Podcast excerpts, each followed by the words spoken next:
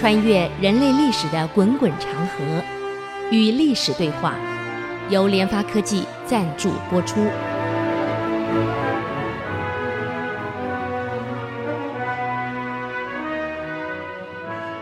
这里是 IC 之音主科广播 FM 九七点五，您所收听的节目是《与历史对话》，我是刘灿良。啊，上一集我们给各位介绍狸猫换太子，这一集我们换一个也是比较轻松的啊，来来，我们谈谈谈苏东坡好了啊。苏东坡也是很有意思的人。那么一提到苏东坡，各位一定想到三苏父子啊，苏洵、苏轼、苏辙啊，三个苏家这个这个一门三杰，爸爸跟两个儿子都很厉害。那么我们。讲到这个苏轼呢，呃，其中这三个里面都有名啊。苏洵是爸爸啊，苏洵、苏轼啊，苏辙。那么苏轼呢，比他弟弟更有名。可是苏东坡呢，这个苏轼呢，字子瞻，啊，名字呢叫子瞻啊，古代人就是这样的，苏子瞻。他的弟弟叫子由啊，苏辙叫子由。他们是四川眉州眉山人啊，四川人。这个眉山这个地方啊，就是因为出了个三苏，啊，所以这个地方变得很有名，就是因为这个这这样而来的啊。那么这个父亲苏洵啊，我们先看他父亲苏洵，其实父亲苏洵智慧蛮高的，呃，才识也敏捷。擅长写这个论文啊，叙述性、论说式的文章。这个人啊很有意思啊，年轻的时候晃晃荡荡爱玩，到了二十七岁才想到，哎，该读书了。二十七了，该读书了啊！所以他认真求学是二十七岁开始。那比起人家从小五六岁开始拼搏，他二十七才开始。所以历史上以后呢，啊，很多母亲教育孩子都是拿苏洵当例子，嗯，所以只要奋发图强，总是不要怕太晚，啊，二十七岁才进小学一年级读起，哎呀，可是人家有成就哎，速度非常快呀，嗯，那么苏东坡就不一样了，从五六岁就开始在拼了，嗯。那么，因为苏洵啊有个习惯，喜欢到处游荡，到处去，所以家里啊孩子呢谁来管呢？就母亲程氏来管啊，虔诚的程程氏来管，在家中教导。所以这样看起来，苏洵好像不太负责任啊。这个当个爸爸，这个这个怎么可以家里不管，天天在外面游荡？哎呀，我我这个这个这个各种精力从外面去学习去奋斗啊，家里通通丢给他太太去管。所以等于说，两个孩子教育从小落在妈妈程氏的这个这个呃手里了。所以自古以来呀、这个好妈妈、好太太非常重要啊，各位呀、啊，嗯，娶到个贤惠的富五代，啊，娶到个糟糕的败三代，真的是这样。所以层次很了不起啊，这个每天带着这两个孩子读书。这一天带着苏东坡读书，在读《后汉书》，所以这个妈妈也了不起，书读不少啊！啊，这是一年科举，开科举是给男士考，没有给女士考。要不然这个妈妈去考，可能也会中。陪着苏东坡读这个《后汉书》，读到范榜传的时候，嗯，这个苏东坡读到这里呀、突然叹了一口气呀、啊，哎。怎么这么悲哀呀、范榜传，我这个这这一篇文章啊，我们在高中的国文课本读过了，啊，少举孝廉啊，我还记得这段话，范榜啊，什么什么少举孝廉啊，由京师入太学为书生，我还记得这样叙述范榜的。这个范榜很惨的。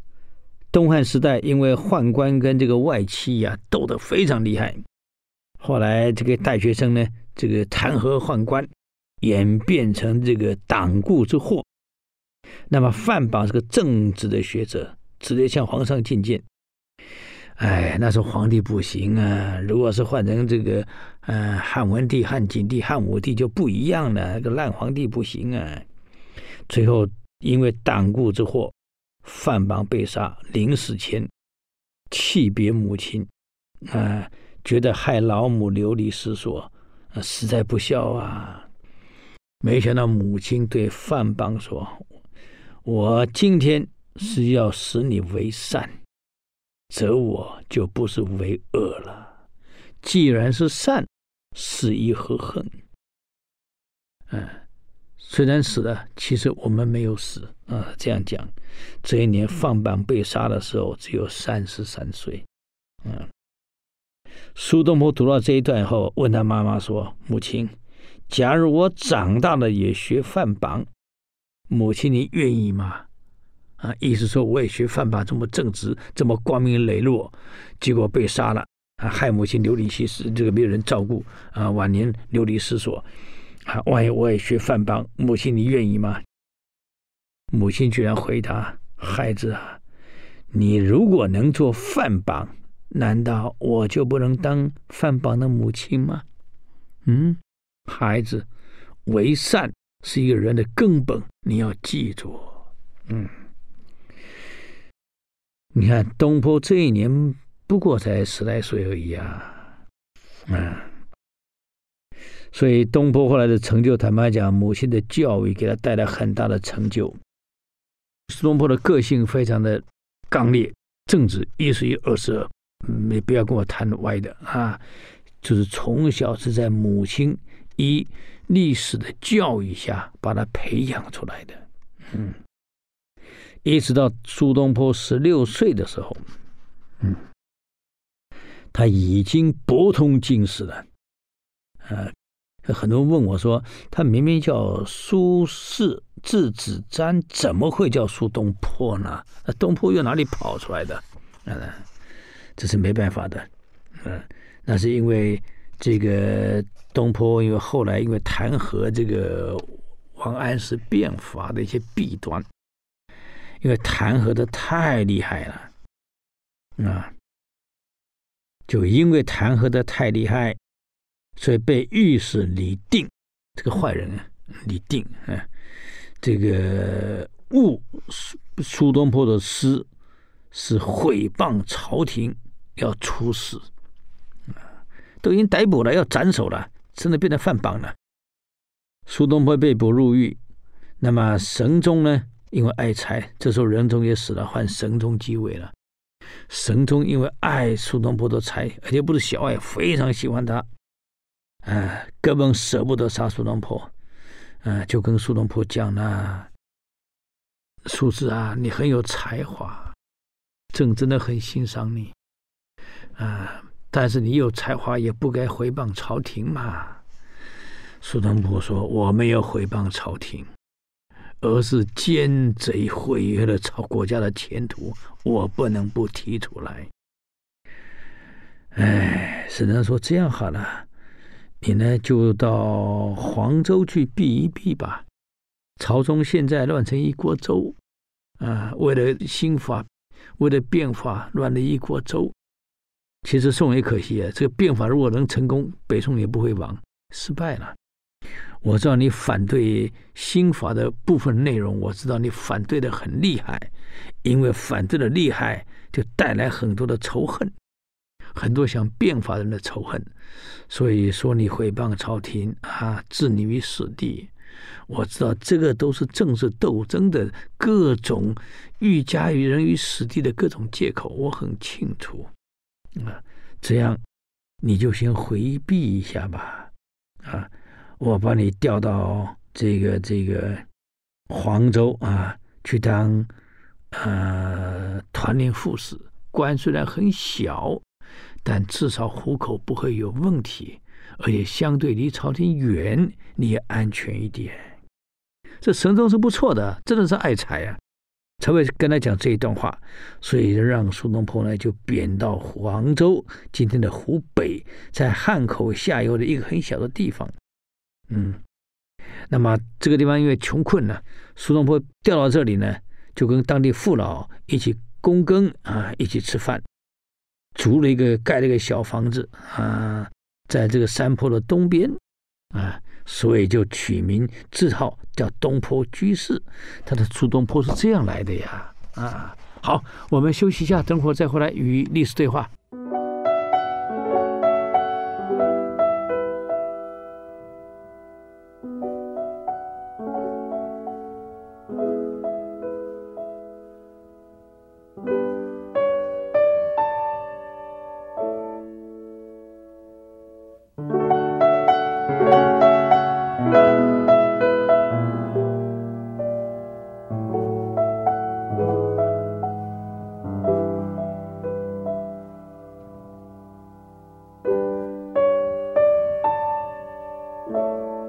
欢迎回来与历史对话，我是刘灿良。那么刚刚讲到苏东坡，这个东坡为什么叫东坡呢？原来在黄州这里呢，呃，自己盖了个房子。以前被贬的官员房子得自己盖，哎，没有高楼大厦给你住啊。哎呀，随便有草茅盖个小房子就，就就在这个这坡的东边，所以叫东坡。自己呢叫号称东坡居士。啊，所以我们现在明白了，他为什么叫苏东坡是这样来的，就没想到这个名词呢更响，比他原来的名字这个这个呃苏轼啊什么苏轼瞻啊更响，以后大家都叫东坡了啊，这很有意思啊。他被贬到哪里去，哪里就出名啊，这很有意思。他被贬的地方太多了，等下我们来看他贬到哪些地方去。那么他十六岁的时候啊，就已经博通经史了，哇，那写起文章不得了的，洋洋洒洒啊，可以数千言。其中呢，他读书到十六岁的时候就非常欣赏两个人，一个叫贾谊，一个叫陆贄。这个文学作品他非常喜欢啊。这个贾谊有一篇文章很有名，汉朝人，嗯、叫胎教，有关的中国的胎教最早就始于贾谊《胎教论》。他认为孩子胎在胎中呢就得教育了，现在的心理学也证明胎教是真实的啊。所以西方到后来知道已经是二十世纪了，我们早在汉朝已经强调胎教了。那么最后这个他一直读读到庄子，其实苏东坡所有的文学作品啊里面，我们不能叫文学作品的，中国历代的这个东西都是经世之学。诸子百家其实都是经世之学，不是文学。各位现在把它当文学作品，就有点不是很正确啊。那么读到庄子的时候啊，哎呀，大叫啊，这才是我真正我要的呀！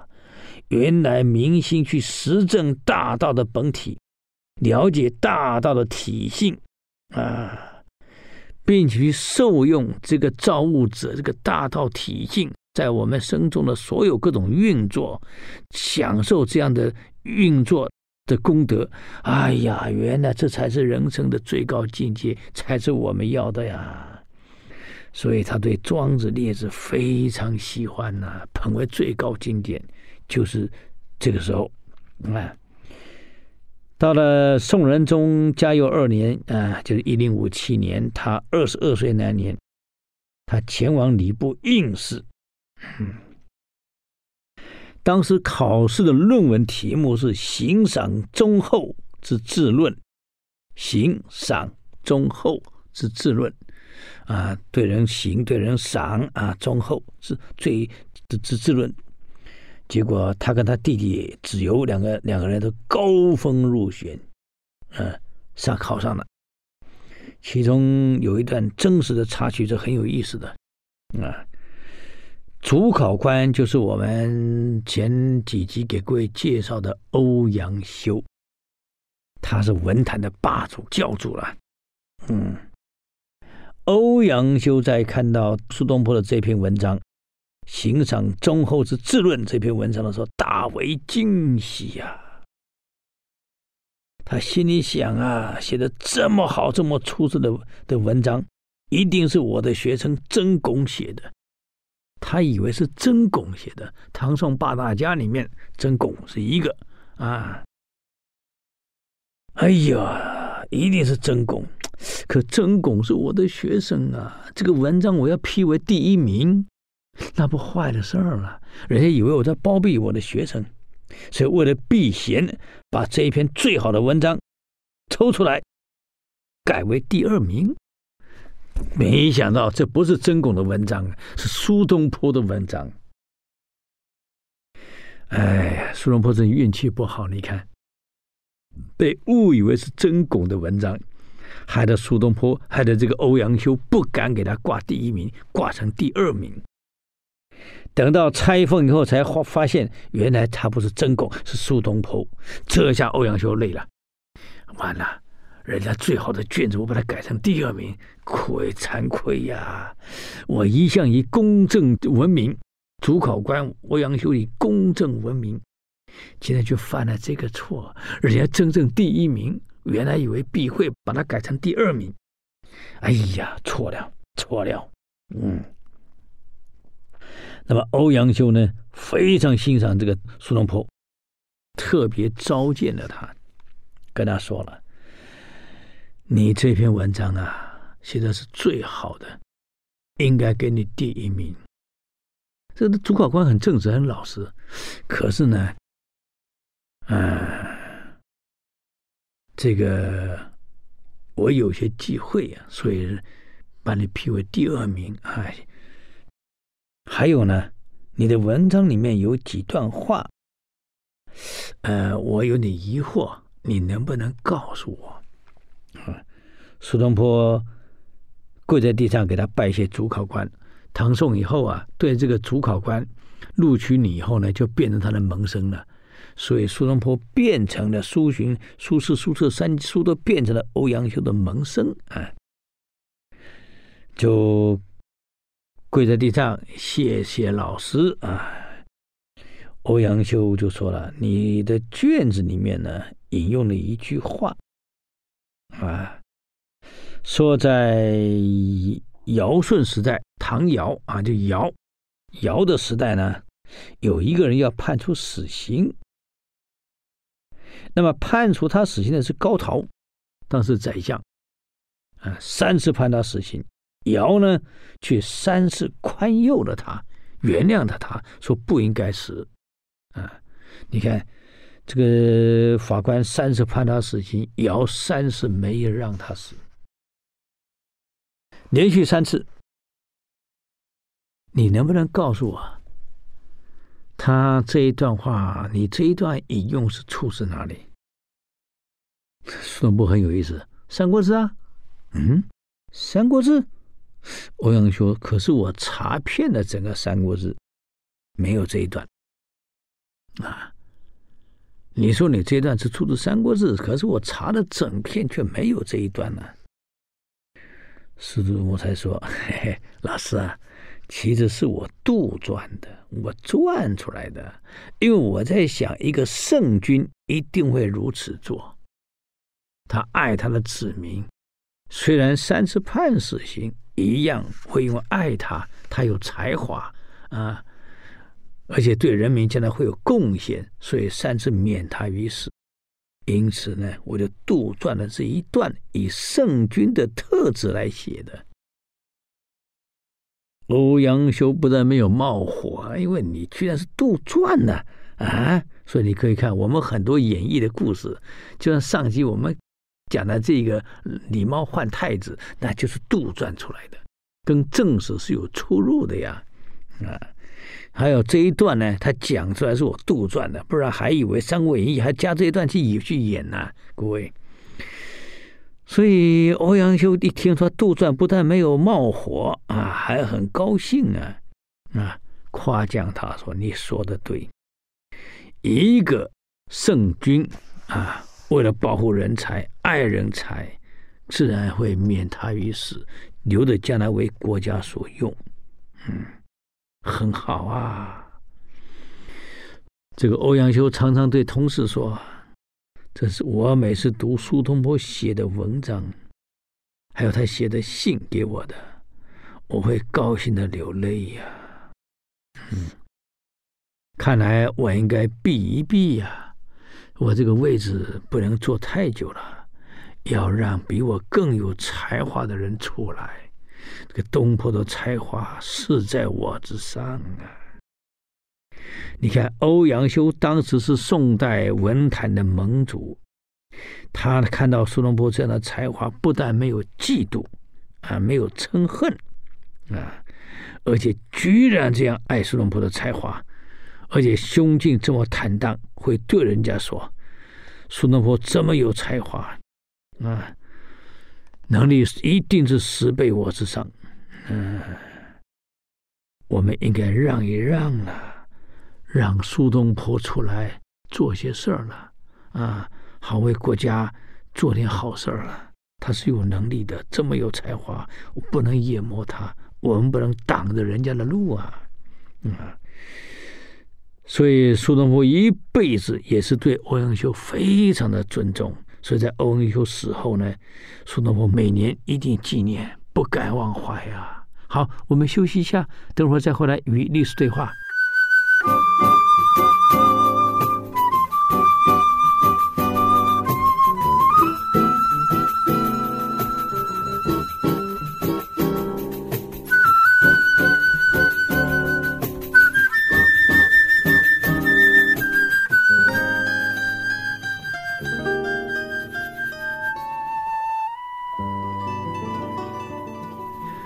欢迎回来与历史对话，我是刘灿良。刚刚谈到这个欧阳修过世以后呢，苏东坡年年回去给他这个这个祭拜啊，感谢恩师的提拔跟照顾，啊，也感恩于恩师伟大的人格的号召啊，这真了不起啊。那么后来苏东坡也考取了功名，正要准备要为官了，做官了，这个没想到突然接到消息的，母亲大人过世了，啊。真可惜呀、这个母亲大人来不及听到儿子高中进士的消息就过世了。啊，这个苏洵这个爸爸嘛，很少顾家，都是妈妈一个人在带，也劳累过度了。各位，叫他母亲一过世，家里更没人管，嗯，那怎么办？嗯，而且按照过去规矩呢，他得回去守孝二十七个月，才能回来复职。所以他也得回去啊，那个家是乱七八糟啊，而且在四川的乡下，那个茅屋，古代人住的房子就是茅屋啊，没有什么钢筋水泥啊。小时候我住在我外婆家里的时候，有钱人家的房子，墙还可以用砖块砌起来，一般人家里都是那个泥巴呀，脚上的稻杆搅碎了和在一起砌起来，那个墙都非常的厚，嗯。很厚，然后呢，那个梁呢，跨在这个这个这个壁的顶上，然后把稻草铺在上面挡雨，就这样而已啊。呃，稍微有钱一点的，至少还能够把那个呃泥巴的泥泥土的这个墙啊，用石灰给敷上去啊，白色的好看一点。一般人没有啊，就是你就就是就是泥墙，地也是泥泥泥地啊。打得硬硬的，就是这样。屋顶上那个那个茅草啊，下大雨了会漏的，小雨没有问题，大雨都会漏。因为漏水的结果，地上那个地啊被水滴了，滴了，滴了，滴了，就会凹一小块进去。我们小时候呢，凹进去那个地也会积水，下雨会积水，我们就做用那个纸啊做的小船，哎呀，放在那个水上面玩啊，很有意思。现在没这个机会了，啊。所以小时候虽然那个简陋，物质很简陋，哎，但是有很多快乐在里面，嗯，真不容易。所以回到家里，在茅草屋里面，哎呀，那家里是破乱不堪啊，不得了啊。那么他们父子三个人都回去了啊，两个儿子在守孝，爸爸嘛总回来看看自己夫人呢，已经走了，嗯，就在老翁泉啊，四川的老翁泉选了一块墓地。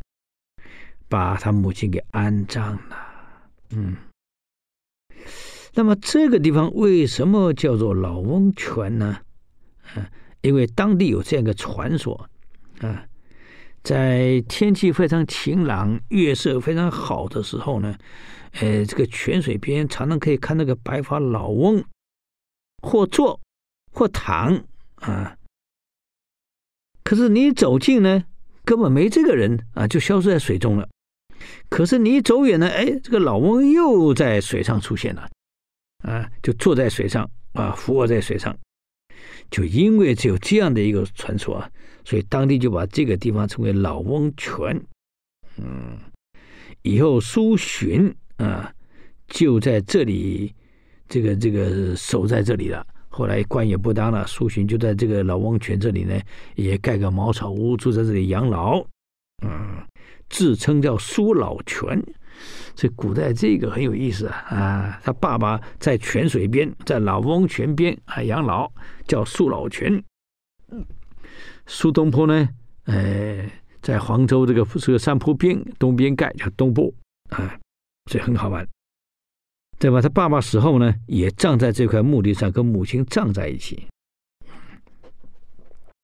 这个母上期满了以后啊。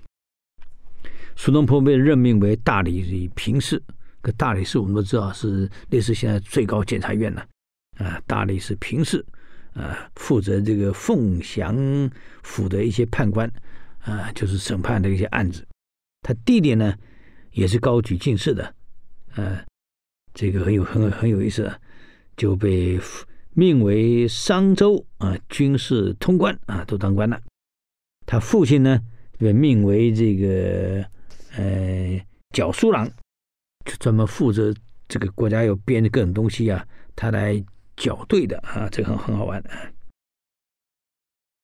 那么这个爸爸呢，在京师里面负责校书，这弟弟子由呢，想一想，哎呀，哥哥到凤翔去了，我到商州，那爸爸年纪也大了，留在这个中央，一个人没人照顾啊，妈妈也走了，算了算了算了。他也不去了，就辞了官，啊，留在中央，啊，留在中央陪他父亲。呃，哥哥呢在凤翔，还好跟京师很近。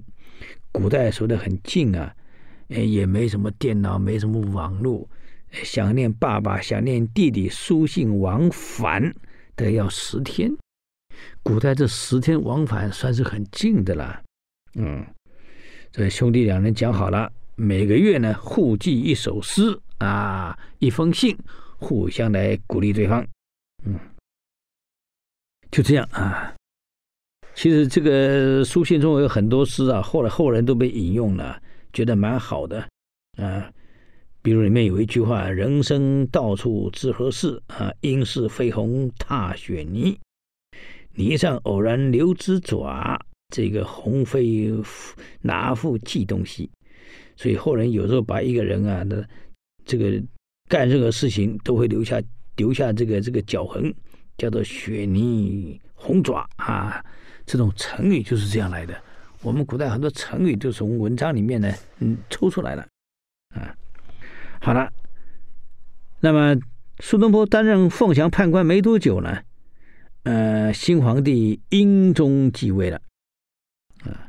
英宗以后是神宗啊，英宗继位，所以他老兄很厉害，从仁宗到英宗到神宗啊，呃，这个英宗很仰慕他的才华，要破格升他为翰林大学士，嗯，为那个皇帝呢起草诏命的工作，也就皇上说的文书由你来起草，但是宰相韩琦呢反对，啊，宰相韩琦，他给皇上理由是。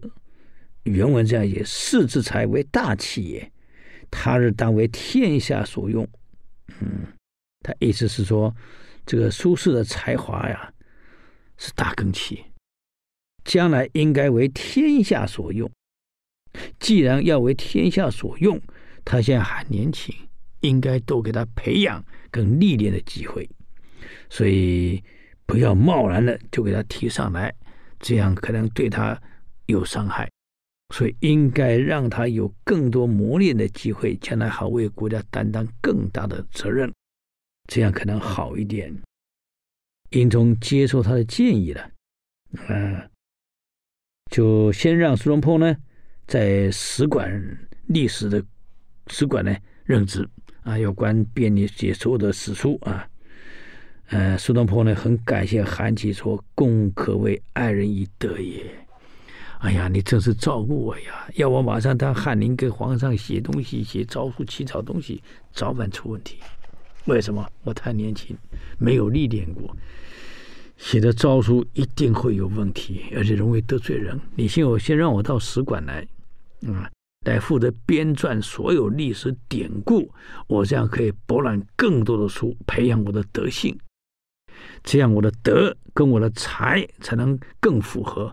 将来还为国家做更多的贡献，啊！感谢您老啊，公正是爱我之人啊！他很感谢韩琦，所以不懂了，以为韩琦是在阻挡他的仕途。不，韩琦不是阻挡他仕途，是知道这个人才可用，为了培养你，让你将来可以做得更好、更稳、更顺、更成功，所以先让你去锻炼一阵子，调到这个国史馆去是对的。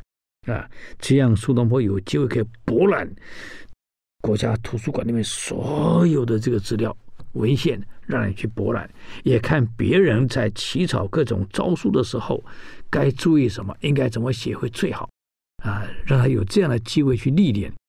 难怪这个苏东坡呢很感谢他啊。好，我们休息一下，等会儿再回来与历史对话。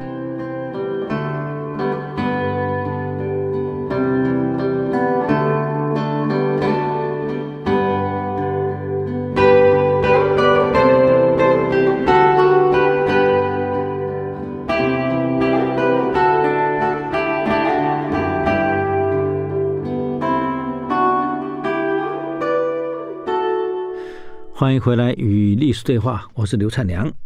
那么刚刚讲到这个韩琦呢，为了栽培他，让他到国史馆去呢，去阅读、呃阅览更多的历史文献，这样有助于将来他的成就啊。就没想到这一年五月呢，苏东坡的心爱的妻子过世了，才二十六岁呢，而且是虚岁呢。苏东坡非常难过呀。大哭啊，好伤心啊！就把他埋葬他母亲坟墓的旁边。啊，十年之后，苏东坡可以说只要有空，每年都回去祭母亲跟他的夫人，因为埋在一起。或者他父亲也是埋在这里啊，都埋在一起了。嗯，所以十年后呢，苏东坡回来祭他的妻子的时候啊，写了一首非常有名的词啊。这个后人看了都会掉眼泪的，就有点像这个大陆这个毛主席怀念这个他妻子杨开慧写的《蝶恋花》一样，很多人看了以后都感触啊，眼泪会掉出来的啊。里面有一句话，我想各位我们都有印象，平常都在讲啊，什么十年生死两茫茫啊，不思量，自难忘，千里孤坟，无处话凄凉。纵使相逢应不识，尘满面是鬓如霜。啊，昨夜幽梦忽还乡，小轩窗，正梳妆。相顾无言，唯有泪千行。料得年年断肠处，明月夜，断松冈。哎呀，像这样的，里面有几句话，什么“生死两茫茫”之类的文文章啊，很多人看了都很难过啊，各位。啊，你们可以欣赏一下，呃，苏东坡这人文学真的是好，好。后来苏东坡呢，这个到了神宗了啊，英宗命也很短，这个宋朝皇帝命都不长啊。你看他历经的宋仁宗，马上到宋英宗，英宗又完了，哈哈，又换宋仁宗。宋仁宗用王安石变法，苏东坡并不是反对王安石这个人。因为都是唐宋八大家，彼此私交是很好。我们先讲清楚啊。虽然苏东坡这个这个对王安石变法是一再一再攻击，嗯，后来把王安石惹火了。这个好朋友这可以干成这样的事儿，老是骂我。苏东坡，我不是骂你，你法真有问题呀！而且你用的人真的是王八蛋一群啊，各位啊。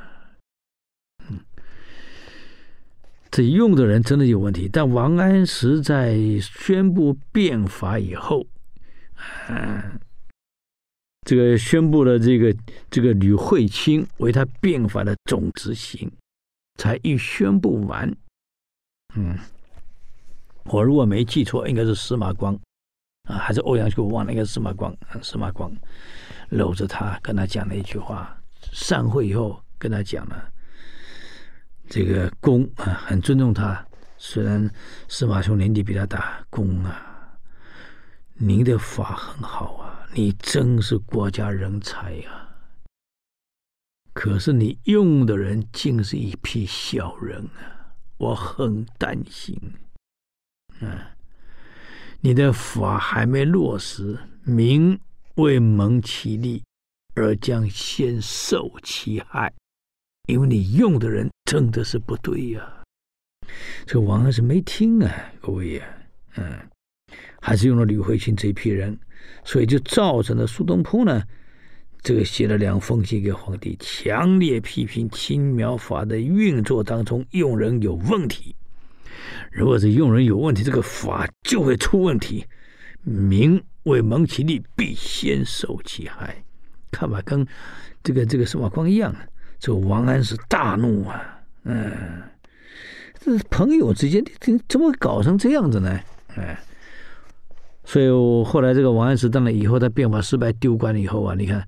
一般人丢官下来后，命运都很惨的、王安石现在丢官下来没有很惨哎，这些平常反对他的人反而凑了一笔钱，在这个这个南京给他买了一栋诶很好的别墅啊，让王安石可以在里面安心休养。你看政敌哎，大家都很反对的人，结果下台后，你看包括苏东坡在内，大家凑了钱给他们买了一个很好的房子，在那里给他养老。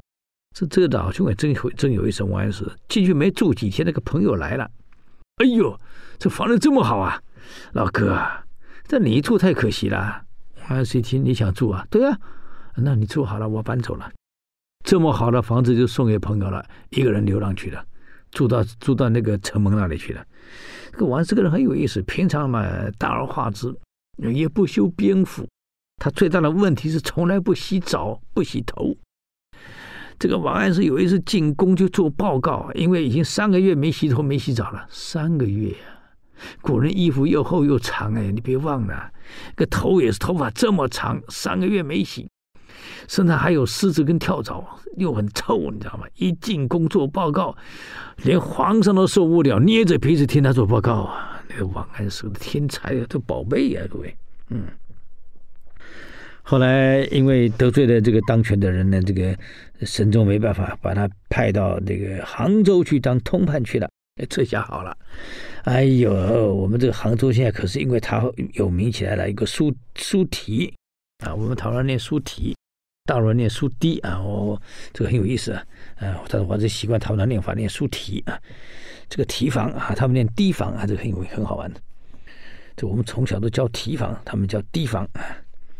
这个书体啊，就是他弄出来的，在在这个杭州的这段时间里面，也是他虽然被贬，老是被贬啊，是他最快乐的时候。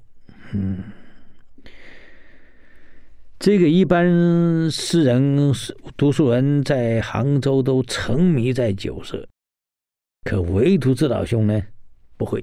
奇怪，他对五娱乐就是没兴趣。苏东坡。难怪是后来这个开悟的人，他就是没兴趣，喜欢回去读老庄啊，读佛经。啊、他说这个人很有意思啊，所以在这么美的地方呢，他假这个地方好好的为自己的成长啊，跟这几年官场沉浮来做一个沉淀，呃，挺好的。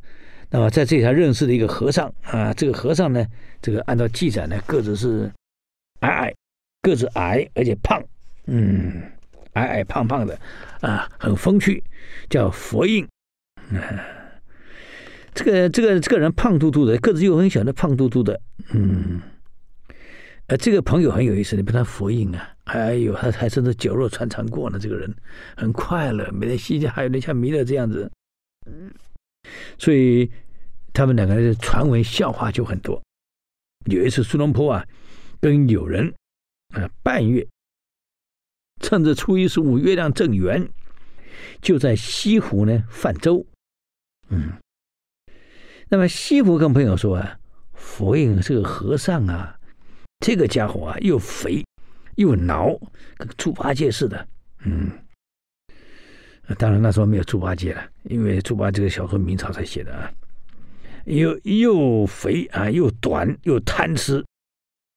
我们今天晚上酒菜不多，嘿嘿，可不能告诉他。啊，两个溜到船上去了，就两个人啊，就没报告诉佛印，说我们的酒菜不多，不能告诉他。嗯，就两个这这个船呢就出去了。哎，读书人嘛，总喜欢写写诗词啊。苏东坡就提议了，这样好了，我们来做做对子啊，对个月亮，对的环境。嗯、上联要写拨开，下面要写出来。嗯。而且还要写上两句，再把四书呃里面的句子呢，还得引进来，《大学》《中庸》《论语》《孟子》四书的东西，他引进来。嗯，苏东坡呢是随口念的，嗯，但是我敢讲啊，这个传说恐怕也是杜撰的。为什么呢？因为苏苏东坡呢在的时候是北宋，这个四书的编撰朱熹呢在南宋。那时候诗书还没有编出来，有《大学》，有《论语》，有《孟子》，有《中庸》，没错是有，但不叫四书啊。所以，应只能是说啊，从儒家的这个孔子的最主要的经藏《大学》《中庸》《论语》《孟子》里面呢，我们要从里面两句要播出来。所以苏东坡就随口说了：“哎呀，乌云拨开，明月出来，天何言哉？天何言哉？”这两句是《论语》了，嗯。朋友接着说：“啊，荷叶拨开，犹豫出来，得其所在，得其所在，哎，也是四书的。两个人正在得意的时候，没想到船舱里冒了个和尚出来，他躲在里面了。哎呀，不让他来，他还来了。他这么喊啊：‘苍板不开，佛印出来，人烟受灾？人烟受灾？’怎么样？啊，很有意思啊。好，我们这一期简单给各位讲讲苏东坡的趣闻啊。”有这个恐怕还有一些，我们下一次来呢，继续给各位讲的还有哪些趣闻啊？如果对我们的这个节目有任何建议，欢迎到 IC 之音网站留言。我们的网址是 www 点 ic 九九点 com 与历史对话。我们下周再见，谢谢。